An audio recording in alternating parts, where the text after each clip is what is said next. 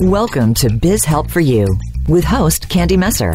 Entrepreneurs like to focus on the big picture, like profitability, success, and a smooth running organization. There always seems to be those little things like taxes, employee compensation, laws, regulations, and more.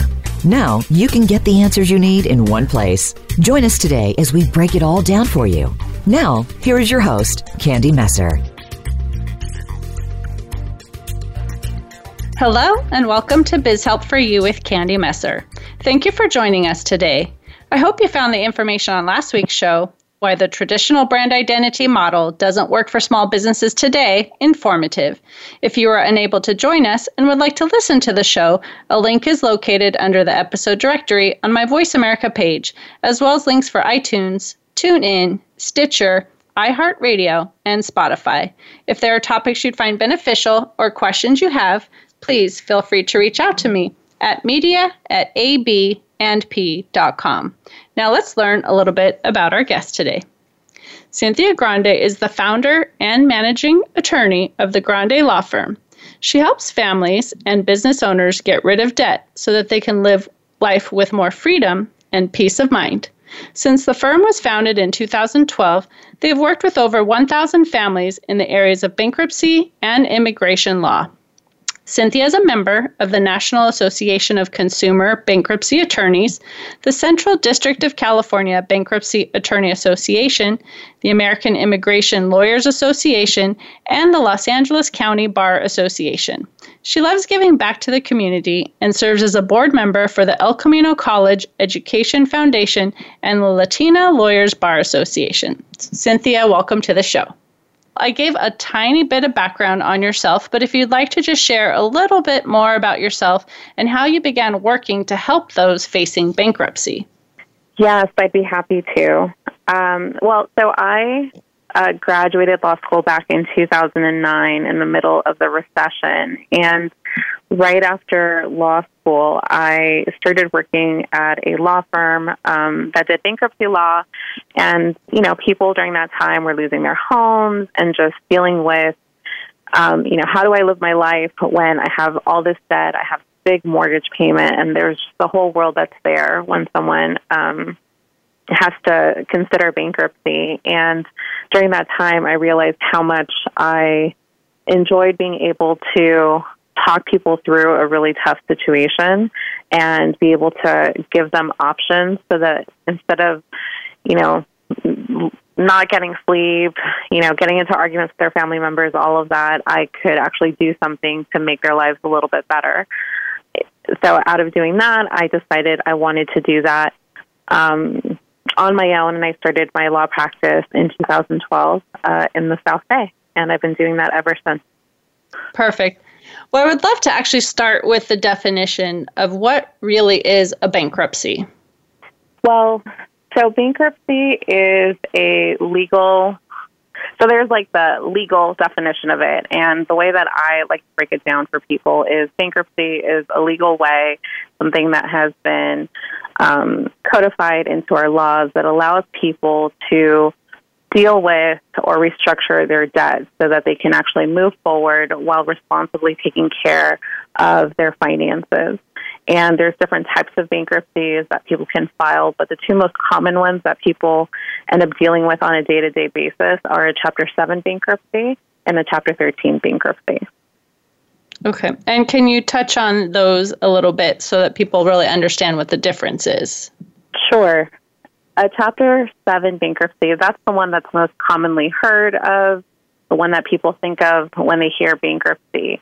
And technically, what a Chapter 7 bankruptcy is, it's the liquidation of your assets to pay off your debt.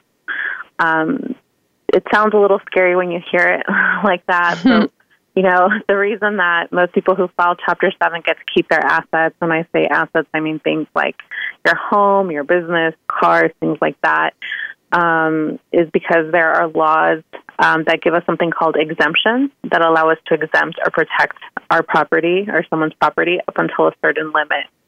So the way that Chapter 7 works is that if the value of your property is within these limits, you get to keep your property. But if the value of your property goes over the limits, well, in that case, whatever goes over the limits gets sold off to pay to pay off your creditors.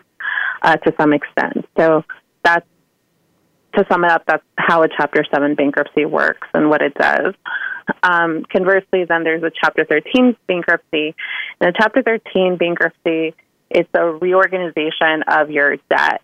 Um, so, Chapter 13 is typically for people who have um, income that's too high to allow them to qualify for a Chapter 7, but they still want some kind of debt relief. And what a Chapter 13 does is it allows people to reorganize their debt so that they're essentially in a payment plan over a period of three to five years to pay back a percentage of their debt. Um, and there's a variety of factors that go into seeing if that's an option that works well for them. Okay. Great. And that's a great like overview. And of course, if anyone has additional questions, you know, we can probably get into more uh, detail or they can always reach out to you later. We'll get to that at the end if, if they have more questions and we don't have time to discuss today.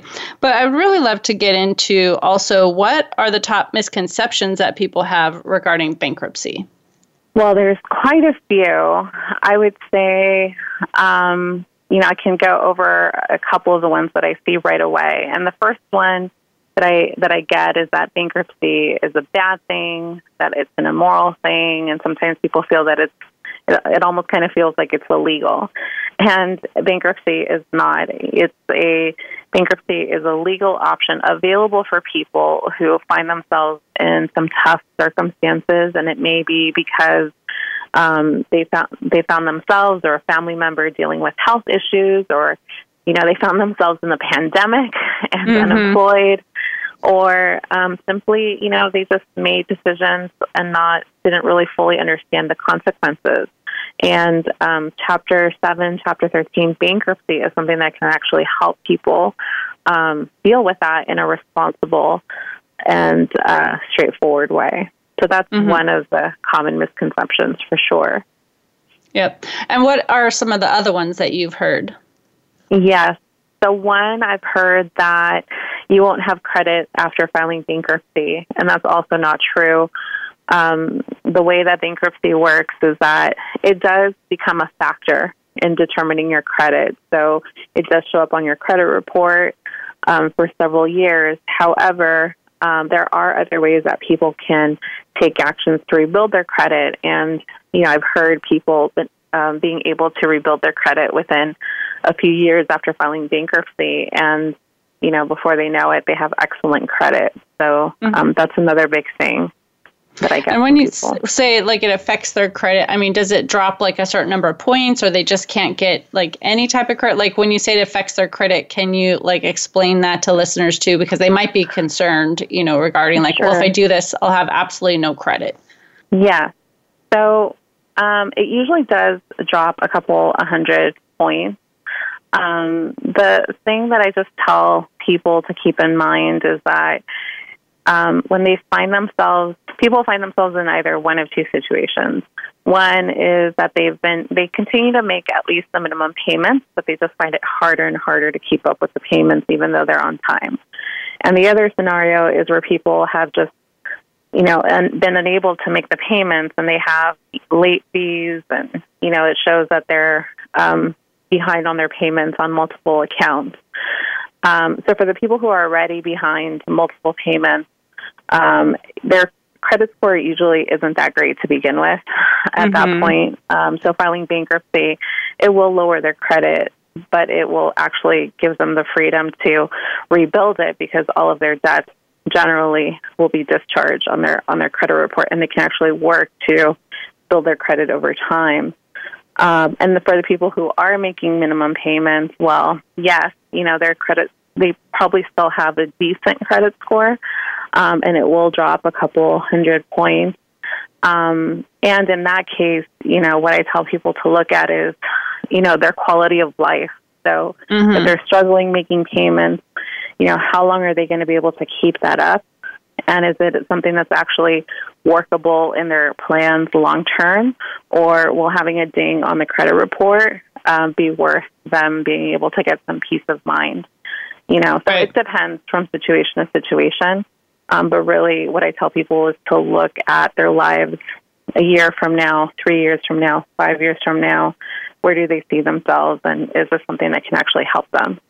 Mm-hmm. that's important. Now, I know you said there was a few misconceptions. I know we covered two. I don't know if there's a third one um, that you think that you hear a lot that you might want to share. Yes, another one is that um, people think that they can't keep their house. You know, mm-hmm. they um, their house may have equity, and they think, well, you know, they're going to take my house away if I file for bankruptcy, or they'll take my cars away if I file for bankruptcy, and that's where those exemptions that I was talking about earlier come in, where people are actually allowed to keep properties um, property if it has equity, you know, up until a certain limit. And in California recently, they actually um, last week on Friday, I think it was, uh, or a few a few days ago, they actually uh, raised the exemption. So people who maybe were thinking of filing bankruptcy before because they had a ton of of equity, um, this could actually be an option for them now. Um, so that's something I hear, and it's you know most of the time when we file when people file for bankruptcy, they do get to keep their home and their cars and things like that. Mm-hmm. I think that's good to point out too, because I have heard a lot of people in the past, you know, just not that I have known a lot of people who have filed for bankruptcy, but a lot of times people talk about, you know, like you said, the misconceptions. And that's one of the things that I've heard before is like, oh no, you're going to lose everything. You're not going to have a place to mm-hmm. live. You're not going to have a car. You're not going to have, you know, your home. And so I think it's good to touch on that and really, you know, give peace of mind to people and say, no one wants to be in that position. But if you are, you're at least going to have a place to stay. Yeah, definitely. And I think I, I blame the media and TV and all and movies for that. You know, it, there's that's definitely the the big thing that you hear out there. But um, no, most people uh, who file bankruptcy keep their assets, and it just helps them rebuild rebuild with mm-hmm. what they have. Right. So, can you also just touch on loan consolidation? Really, what is loan consolidation compared to bankruptcy? Yes. Loan consolidation, it comes in a few different forms.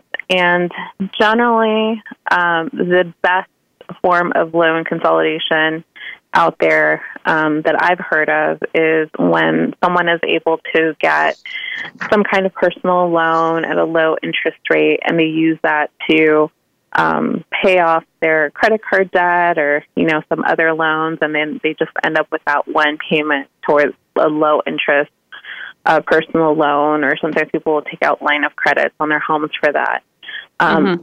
Again, that typically only works if um, they pay off their debt and it's a low interest rate, um, and they don't start using the cards that they've paid off again. Right. Um, so that's one way. The other is uh, there are companies that offer loan consolidation options, and that's where it gets a little tricky. There are some companies that will say that they'll do that, right? And they'll give you a loan and then they pay off your creditors. And I, I'm not too familiar with the companies, um, and with you know, in that scenario, I usually tell people to really do their due diligence and make sure that the company that they're working with uh, does things that way, and um, you know, we'll get them the result that they want. The other mm-hmm. way that I hear about debt consolidation or loan consolidation is through companies who will um, take all your your debts and then they'll come up with an estimated amount that they think that they can settle your debts for. And what they'll do is they'll say, you know, here's a monthly payment, make it, you know, make these payments and we'll settle your debts for, you know, X percentage. Mm-hmm. How that normally works from what I hear from clients and people that do try that route first is you know, you stop paying your minimum payments The people are making the minimum payments and then they're paying into this company. Now, in the meantime, those accounts still typically go to collections and then, you know, that does still get reported to credit, credit, credit agencies, even though you're in this debt consolidation program. And, um, often, and I, I don't know the statistics on it, but a lot of times what will happen is that, you know, if the, your debt settlement company is working on settling one debt and, you know, the other debt is still out there, you know, they'll hire attorneys and then they'll, they'll file a lawsuit in court and then you end up with, you know, a summons and a court appearance on your front door, even though you're in this debt repayment plan. So mm. it can get a little tricky, especially if you own property, because if you do get a judgment against you while these proceedings are pending, um, then they can place a lien on your property, garnish your wages, and the whole, you know, world. So, um, again, with those kind of companies, I do recommend people do their due diligence, just because it can get a little tricky if you don't work with the right company. Mm-hmm. That's great information to share as well. Um, and we have so much more to discuss, uh, but it's time to take a break. So when we come back, we'll continue to chat with Cynthia about things every person should know about bankruptcy. You're listening to Biz Help for You with Candy Messer on Voice America Internet Radio. We'll be right back after this brief commercial break.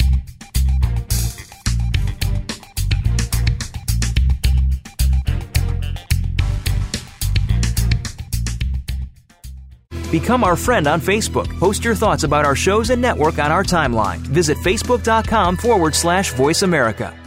Are you up late at night after a long day's work trying to do your bookkeeping? Are you frustrated with your lack of QuickBooks knowledge or feel you don't understand it at all? Do payroll tax calculations and reporting stress you out? Whether you're a sole proprietor or an officer of a corporation, Affordable Bookkeeping and Payroll Services is here to help. We work with overwhelmed entrepreneurs to remove the burden of bookkeeping and payroll tasks, giving them peace of mind and the freedom to do the parts of the business they love. Our bookkeeping clients include service based businesses such as medical offices, fast food restaurants, landscapers, and gyms. We also assist franchise owners to create the necessary reports to submit each month. We are a full service payroll company assisting clients of 1 to 120 employees. We offer full and self service options. If you're ready to offload tasks that burden you, reach out to us today at 310 534 5577 or email contact at aband ndp.com. Call us today. Have peace of mind tonight. When it comes to business, you'll find the experts here. Voice America Business Network.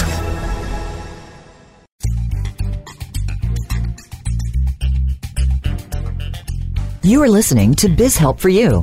If you have a question or comment about the show, send us an email to media at abandp.com. That's media at abandp.com. Now, back to Biz Help for You. Welcome back to Biz Help for You with Candy Messer. In the last segment, Cynthia Grande told us about her background and how she became an attorney working in bankruptcy. Now let's continue our discussion. So, Cynthia, right before we went to break, you had a couple words that I want to make sure the listeners understand what the definitions are. So, for the first one, can you explain what a lien is? Sure. So, a lien, so there's like the technical definition of a lien, um, but to just break it down into some, some more simpler terms. So, there are various types of liens that can exist. One is a purchase money security lien. Um, so those are things where you enter into an agreement with someone and they have a lien on your property until you finish pay- making the arrangements with them. So that's, you know, things like vehicles, property, real property, things like that. Then there are statutory liens, and those are um, the most common ones that I come across are tax liens. Uh, mm-hmm. will fall behind on um, their uh, any uh, debt that they have on with the IRS or the you know their state taxes. Liens can be um, tax liens can be placed against um, property. Then there are judgment liens, and those are the liens that people um, will get after um, say a debt has gone to collections and then it doesn't get resolved there, then a lawsuit is filed. And then at the end of that lawsuit, a judge signs off an order saying, yes, I find that this person does owe this debt. Um, then in that case, judge, a judgment liens can be placed against a home um, or other type of property um, to collect on that judgment. Um, so that's that's kind of basic, basic, basic language. I think as as I can uh, explain right. uh, what a lien is. There's, okay. a whole world and, behind it, but yeah. Right. And then on the other side, you also mentioned a garnishment. And again, some people may know what that means, but if you could explain what a garnishment is and how that works as well.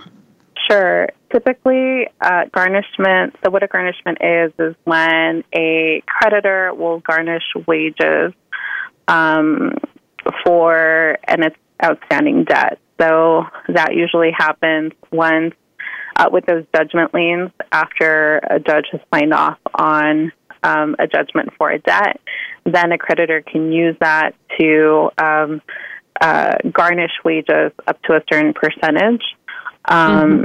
And they typically serve that to someone's employer, and then they will do those deductions. Um, another way that it comes up that I usually see is in a tax debt, the IRS um, or the state, the state tax, your state tax a company will will do a not company but state taxes will garnish wages as well. Right. And being the bookkeeping and payroll company that we are, we actually see those garnishments come in and again like you've said we've we've seen them for people who didn't pay you know their bills and they did get a judgment and now they have to pay you know whether it's a credit card or a cell phone bill we've seen it for uh, child support and of course mm-hmm. past due taxes irs edd you know their state government whatever so um, once that is issued of course the employer has no you know um, other thing that they could do except start doing that. And a lot of times people are like, oh, we'll just hold off on it. I don't have the money. The employer has no choice but to start doing what that you know says. So uh, we we do see those frequently, unfortunately. Um, but I'm glad that you shared those definitions uh, because I really mm-hmm. wanted people to understand kind of what the difference was on that. Um, yeah. So Let's talk about bankruptcy and what happens if someone also owns a business and if they are filing a bankruptcy, what would happen? Would they, you know, be at risk of losing their business? Would their business also have to kind of pay? If we could touch on that side of it as well. Sure. Uh, it depends on a couple of things. So it depends on how the business is structured, and then are there any assets associated with the business? And it goes into all of you have to look at all of those different factors to determine how you know what options are available. So if someone mm-hmm. is self-employed or a sole proprietorship, things like that, um, assuming we go back to those exemptions. So assuming that the value of the business, any assets associated with the business, fall within the exemptions, then generally there aren't any issues. If there are assets um, that um, may go over the, the limits um, under those exemptions, then you know you would have to look to see perhaps a Chapter 13 might be a better option, um, and that's also where a Chapter 11 can come into play as well, um, where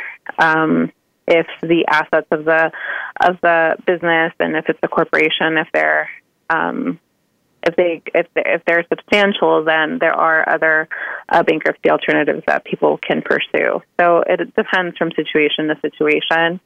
Um, mm-hmm. Most of the time, um, you know, people who do file for bankruptcy keep their business because that's their source of income, and an attorney can look and make sure that um, if that is the source of income for an individual, that that they can keep their business mm. uh, moving forward. Right. And kind of associated with that, when, you know, people are business owners, often they will receive a notice that a customer has filed for bankruptcy. So if a business owner gets that notice, like how does that affect them?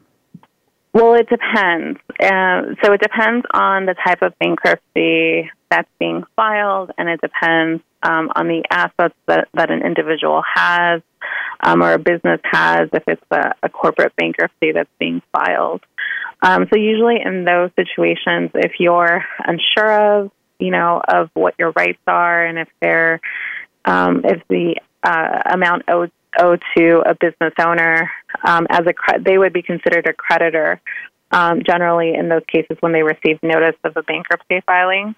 Um, mm-hmm. I typically suggest that they speak with an attorney so that they can look at the assets associated with the case and see seeing what options are available to business owners, whether they can file a claim um, so that they get paid at least some amount for the balance owed. If there's circumstances where they might want to object to um, something that's filed with the bankruptcy paperwork, um, there's different options that are available, um, and it's critical that they speak with a bankruptcy attorney that can go over that with them so they can make the best decision possible. And how is it determined in like a business bankruptcy, like the priority of who would be paid? Yeah, so there's different categories of debts associated uh, with with a corporate bankruptcy. So a corporate bankruptcy works a little different than a personal bankruptcy. So an individual or personal bankruptcy, there are exemptions that allow people to protect a certain amount of assets. But with a corporate bankruptcy, um, those um, those exemptions don't apply. So typically, if there are assets uh, associated with a corporation and they're filing for bankruptcy, um, something there will be something that gets distributed to creditors, and typically they focus on secured claims first. So mm-hmm. if somebody has, you know, um, uh, like real estate property like that has priority, tax debt has priority, um, and then uh, wages have priority, and different things like that. Um, so in that case, because there are nuances that determine what priority a debt has, um, it's generally advisable to speak with someone who works in the bankruptcy field so that you can see do I have a shot at getting something paid or is it going to be a lot of legal fees for something that's not going to give me a return on, on what I'm spending right. uh, as a business owner? Right. So going back to the personal side and, you know, bankruptcy, does someone have to file a bankruptcy with a spouse? No, not necessarily. They don't have to file bankruptcy together. However, they do need to disclose the assets and income of a spouse on their bankruptcy paperwork. Um, typically, uh, if it's community property, so property that, um, well, at least in California, we're a community property state. So in that case, you need to make sure that you list the any assets and income for your spouse. Um, and there are several people who file without their spouse and they disclose that information. And basically, mm-hmm. you know, that's done because they want to avoid situations where perhaps a non filing spouse is making a ton of money um, and the person who's filing bankruptcy doesn't isn't working for whatever reason. They want to make sure that creditors are treated fairly um, in mm-hmm. getting what, what they're due. And when you were uh, explaining that, you gave you know the term also community property. A lot of us you know probably know what that is, but in case there's anyone listening who doesn't understand that term, can you explain that as well? Sure. The way that I explain community property, um, so in California, for example, um, the moment that you get married, um, unless there's some kind of prenuptial agreement signed before you enter into a marriage, all the assets um, that arise during the marriage, and assets include income, it includes things like furniture, businesses, anything that gets acquired during the marriage, even though it may be in one person's name, legally it's both parties. Um, so it's, you know, both spouses have a 50% interest in that asset. And the same thing goes along with death. Um, there's, there is, going back to those bankruptcy myths, sometimes there's a misconception that if a bankruptcy is only in my name, at least in California, I'm the only one that has that debt. But legally, you know, that debt is community debt, um, that the legal responsibility does fall on both parties uh, mm-hmm. for that debt. Right. And I think it's great you touch on that too, because I think, like you said, there is a misconception regarding that as well. And so just knowing everyone needs to really just know everything before they make that decision, like to move forward with bankruptcy mm-hmm. and really understand everything, which is why it's great to have you explaining a lot of this to help educate, because there's so many people right now that are struggling and this might be a consideration. So just making sure they have all their facts. Sure. Yes, and something that goes along with that, as you're you're, you're saying that, is um, something that I find uh, with people who are asking me questions about bankruptcy is that they don't have the full knowledge of what their spouse's assets are. You know, sometimes people maintain separate bank accounts for whatever reason, and those kind of things are important because if one person is a saver and the other isn't, and they may have $30,000, for example, in a savings account, that can dramatically impact whether um, the person who needs to file bankruptcy or is considering filing bankruptcy, whether they're actually able to do that. Um, mm-hmm. So it's al- always important to know those details, um, at least in states like Cal- California that are a community property state. Right.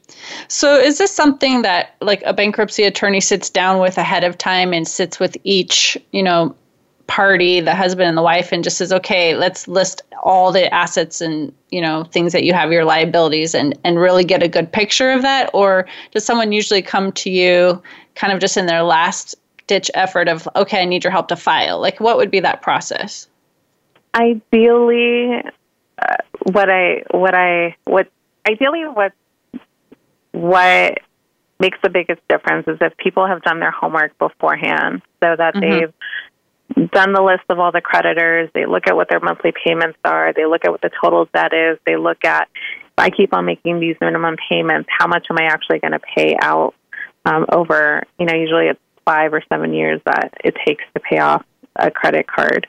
Um, and then they've done that the the homework on their income. You know, how much money do I bring home? How much money does my spouse bring home? Let's add all of that up, and then let's take a realistic look at our expenses. What are those things that we have to have to pay, like rent um, or a mortgage payment, telephone, utilities, things like that? And then what are the things that I would like to continue paying um, but aren't necessary? And that way, um, people really have a clear picture of what their financial circumstances are so that they can have the ability to make that decision more quickly on what, how to best get to their goal um, to have financial freedom. Mm-hmm. And I think one thing to really point out too, and sometimes there's a little bit of blinders on too, but there's a difference between wants and needs, right? And I know sometimes people say, well, I have to have, you know, the cable and the cell phone, and we need to be able to go out to eat and, and things like that too. But really saying, based on your financial picture if you want to get out of the situation and avoid you know a bankruptcy maybe you just cut back on those things right to be able to pay these other debts. I mean is that something that you recommend to people too? Or kind of where would you you know what would you say to someone regarding that? Yes, definitely. I think that it's good to, in doing that look at their and looking at their budget, to just get a realistic picture of what how much they can cut, you know, trim down from their expenses.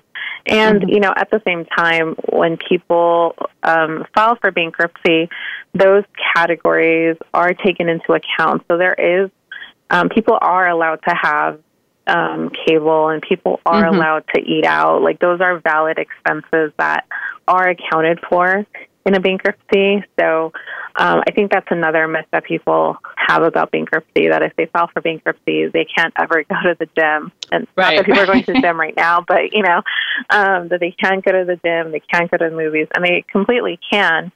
Um, so uh, but if if the spending on that is just over the top, then mm-hmm. yeah, it's good to that's what, to be that's realistic. what I meant, right? Yeah, mm-hmm. it's not mm-hmm. that you couldn't have those things, but sometimes when you really look at the spending, you're like, wow, I didn't realize I was spending like that much, and you know that's where yeah. sometimes there's a surprise. So, yeah. um, so, but actually, believe it or not, it is just about time for us to take another quick break. So be sure to hang around to hear more from Cynthia Grande of the Grande Law Firm on things that you should know about bankruptcy. We'll be right back after a brief commercial break.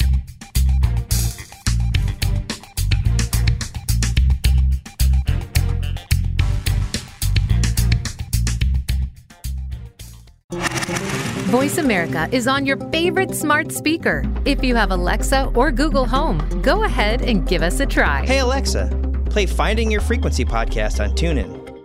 Are you up late at night after a long day's work trying to do your bookkeeping? Are you frustrated with your lack of QuickBooks knowledge or feel you don't understand it at all? Do payroll tax calculations and reporting stress you out? Whether you're a sole proprietor or an officer of a corporation, Affordable Bookkeeping and Payroll Services is here to help. We work with overwhelmed entrepreneurs to remove the burden of bookkeeping and payroll tasks, giving them peace of mind and the freedom to do the parts of the business they love.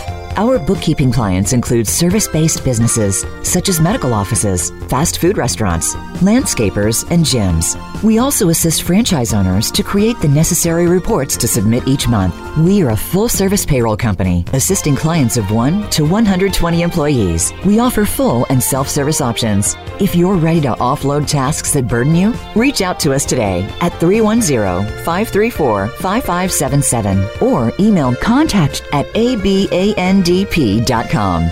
Call us today. Have peace of mind tonight. When it comes to business, you'll find the experts here. Voice America Business Network.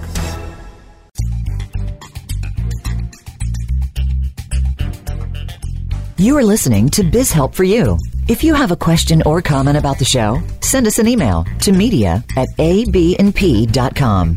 That's media at abandp.com. Now, back to Biz Help for You. Welcome back to Biz Help for You with Candy Messer. Today I'm chatting with Cynthia Grande of the Grande Law Firm. Let's find out a bit more information on her regarding things every person should know about bankruptcy. So, Cynthia, earlier we were talking about uh, the homes and if people can keep their home if they file for bankruptcy. Um, but what would happen to their home equity line of credit uh, if they're filing for bankruptcy? Would that just be eliminated or what would happen?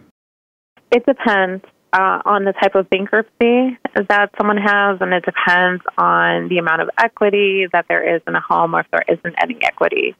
So, in a Chapter 13 bankruptcy, something that you can do is um, uh, avoid a lien or um, well that's let me let me just break it down sometimes you can get rid of a line of credit on your home um, but in that case um, there can't be equity in your property, and there's a few factors that go into that.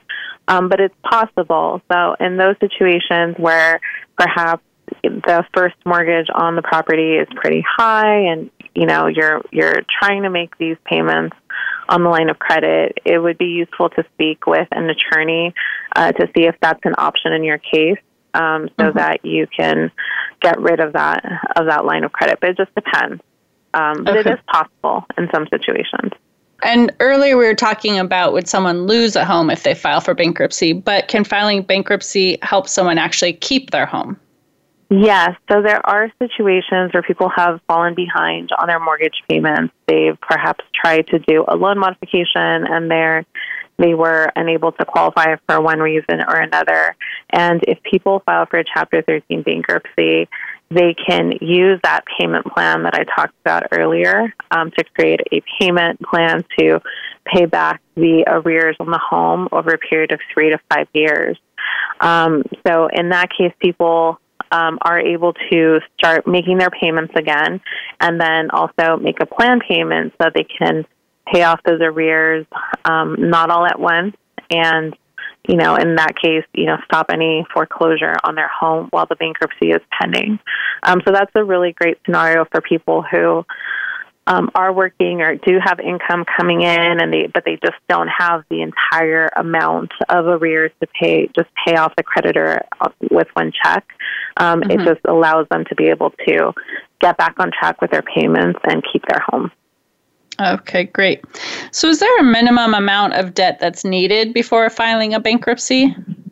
No. So, there isn't uh, like a statutory minimum of debt that that someone needs to have of debt that someone needs to have before filing bankruptcy, but it goes back to looking at that first piece of it that we were talking about earlier.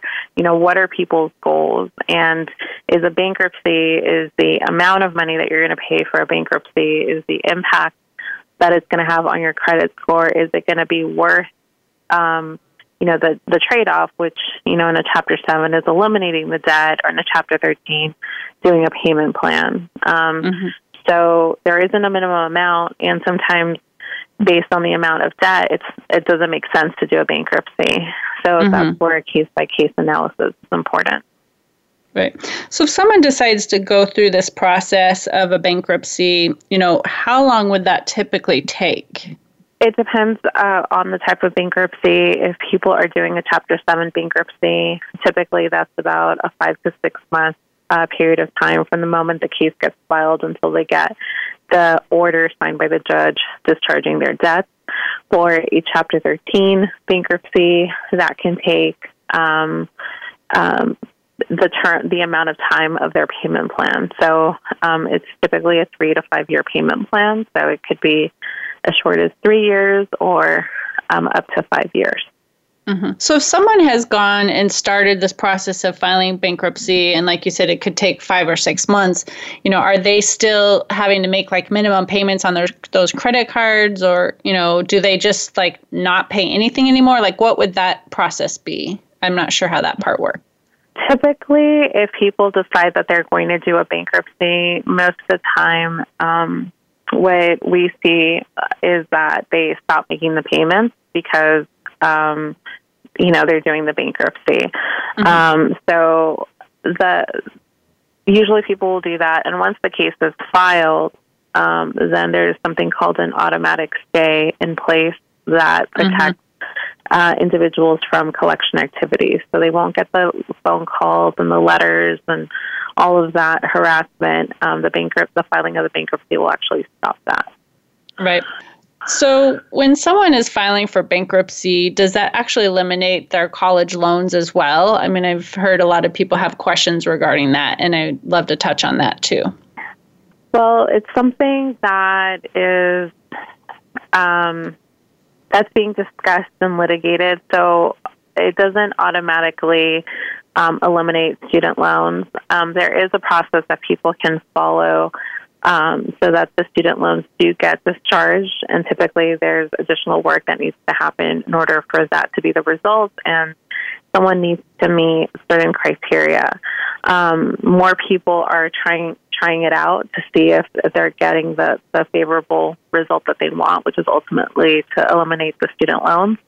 Um, but it's not a high percentage yet um, that people are able to do that. So it's um, something that's that's moving and um, you know it is possible in certain situations but it's not common yet mm-hmm.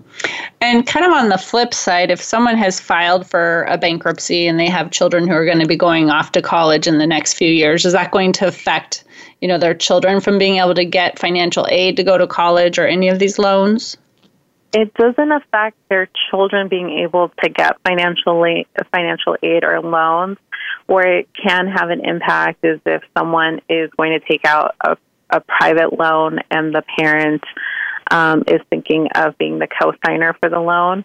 In mm-hmm. that case, for private loans, they do do a credit check, and in that case, if a bankruptcy does show up on your credit report, then it can impact um, whether the lender will make the decision to um, to uh, provide offer the loan or not. So mm-hmm. typically that comes into play for private student loans, uh, but for government loans, things like that, it usually doesn't have an impact. Okay. So I think we touched on this a little bit earlier, but when they're going to, you know, decide whether they're going to file for a bankruptcy, you know, what information then do you recommend, like specifically that they pull together to kind of analyze their financial picture? I mean, obviously, like I would think a loan statement, you know, mortgage or things like that. But if you could just touch on all the things that might go into a bankruptcy um, that they could mm-hmm. kind of bundle in there.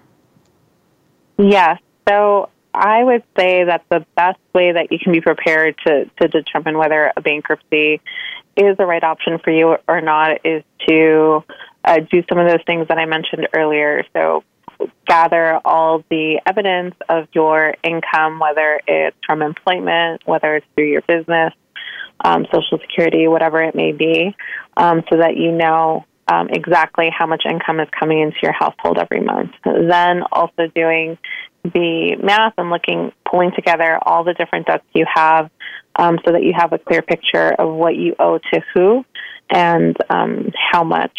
And then mm-hmm. the other piece of it is to make a list of your assets. And um, for things like um, IRAs or 401ks, things like that, pull the most recent statement that you have on those so that you have a clear picture of um, you know, what you have in those accounts and if you've taken out any loans against any retirement accounts, that you have that information as well. And then um, those, I think, would be the critical pieces to see if a bankruptcy, to be, for an attorney or anyone reviewing the case to be able to know if bankruptcy is an option. And then depending on the circumstances, there will be additional doc- documentation required. But I would say those three pieces are the critical, the critical mm-hmm. pieces. And is my probably my final question before we start to get to, you know, kind of closing down what we're going to end up doing and, and having you share some of your information too. But what about estates? You know, when someone's going to file, you know, let's, we hear all the time, you should have like a trust or something like that. So does that affect the bankruptcy process at all? If so, like what would be the differences between an individual filing for bankruptcy and maybe like an estate or a trust? Yeah, so in that case, um, so trust documents, those would be things that you would want to gather in looking at assets that you may that could pertain to you or that um, that you're involved with in some way or another. Um, and then with trust, it it can get a little. I mean, trusts are great, and I, you know, I recommend. I, mm-hmm. I'm always recommending that people um, do do their estate planning because it's an important piece of of having financial success. I think in the long run. Um, but in those cases, it, if there is a trust or something like that involved, definitely bringing that documentation to make sure that when the bankruptcy analysis is being done, that's being taken into account to determine what the best um, next step would be. Mm-hmm. And so, obviously, I don't know if like they go to an estate attorney ahead of time or if they're th- considering this if they talk with you know there's the whole lot around this. But i was just thinking you know you always hear about you should have a trust and you should put your assets in the trust. And i just didn't know if that protects any assets at all or you know like if you have a revocable trust versus a you know irrevocable trust you know i didn't know how that affects it. Yeah so it it it does um, it is a factor that that goes into determining whether bankruptcy is um, the best option for someone or not um, particularly if there are trusts where there's a lot of moving pieces to to the trust um, so I would say that um, it isn't necessarily for somebody to do that before filing bankruptcy or after filing bankruptcy. It's more than anything um, being, um, you know, full disclosure so that whoever is making the legal analysis, uh, the legal analysis can determine whether bankruptcy is a good option or not. Mm-hmm. And one other question, probably in this on this topic, is what if someone's already filed a bankruptcy and now they're a beneficiary of you know a trust is are they going to potentially lose out when now it's time to disperse you know those assets if they have you know this bankruptcy is that going to affect mm-hmm. anything mm-hmm. It can so in that case definitely definitely definitely talk to a bankruptcy attorney um, i i think uh, a common mistake that I see, especially if people are with are are savvy, you know, with their finances and all of that. Mm-hmm. They see bankruptcy, they see, well, it's a bunch of forms. I can fill out these forms. It's pretty straightforward, but there are a mm-hmm. lot of nuances that go into um, a bankruptcy, and especially if there are things like trust involved, um, you want to make sure that you're preparing everything uh, the right way to avoid losing a lot more than what could be gained from doing a bankruptcy. Um, so even though bankruptcy is a, a set of forms that need to get filled out, there's a whole world that goes beyond that. So definitely, definitely, definitely get legal advice um, before making any mistakes that could be costly. So perfect. Well, we're actually at the end of the show, and I want to make sure that you have time to share if you have an offer that you wanted to have for our listeners.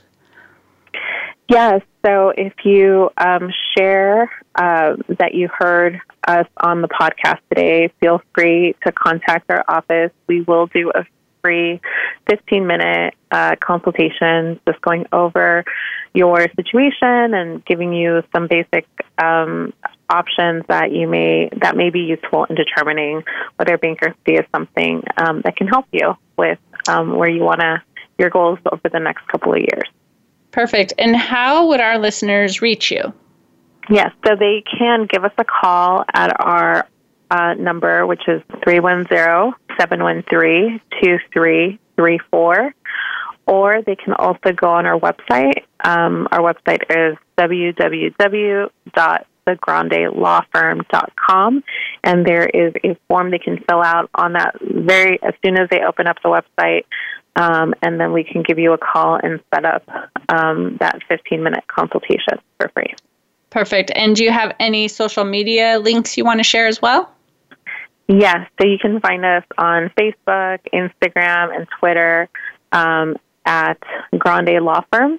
Um, it's the same same handle for all of our social media uh, places Perfect. that we have.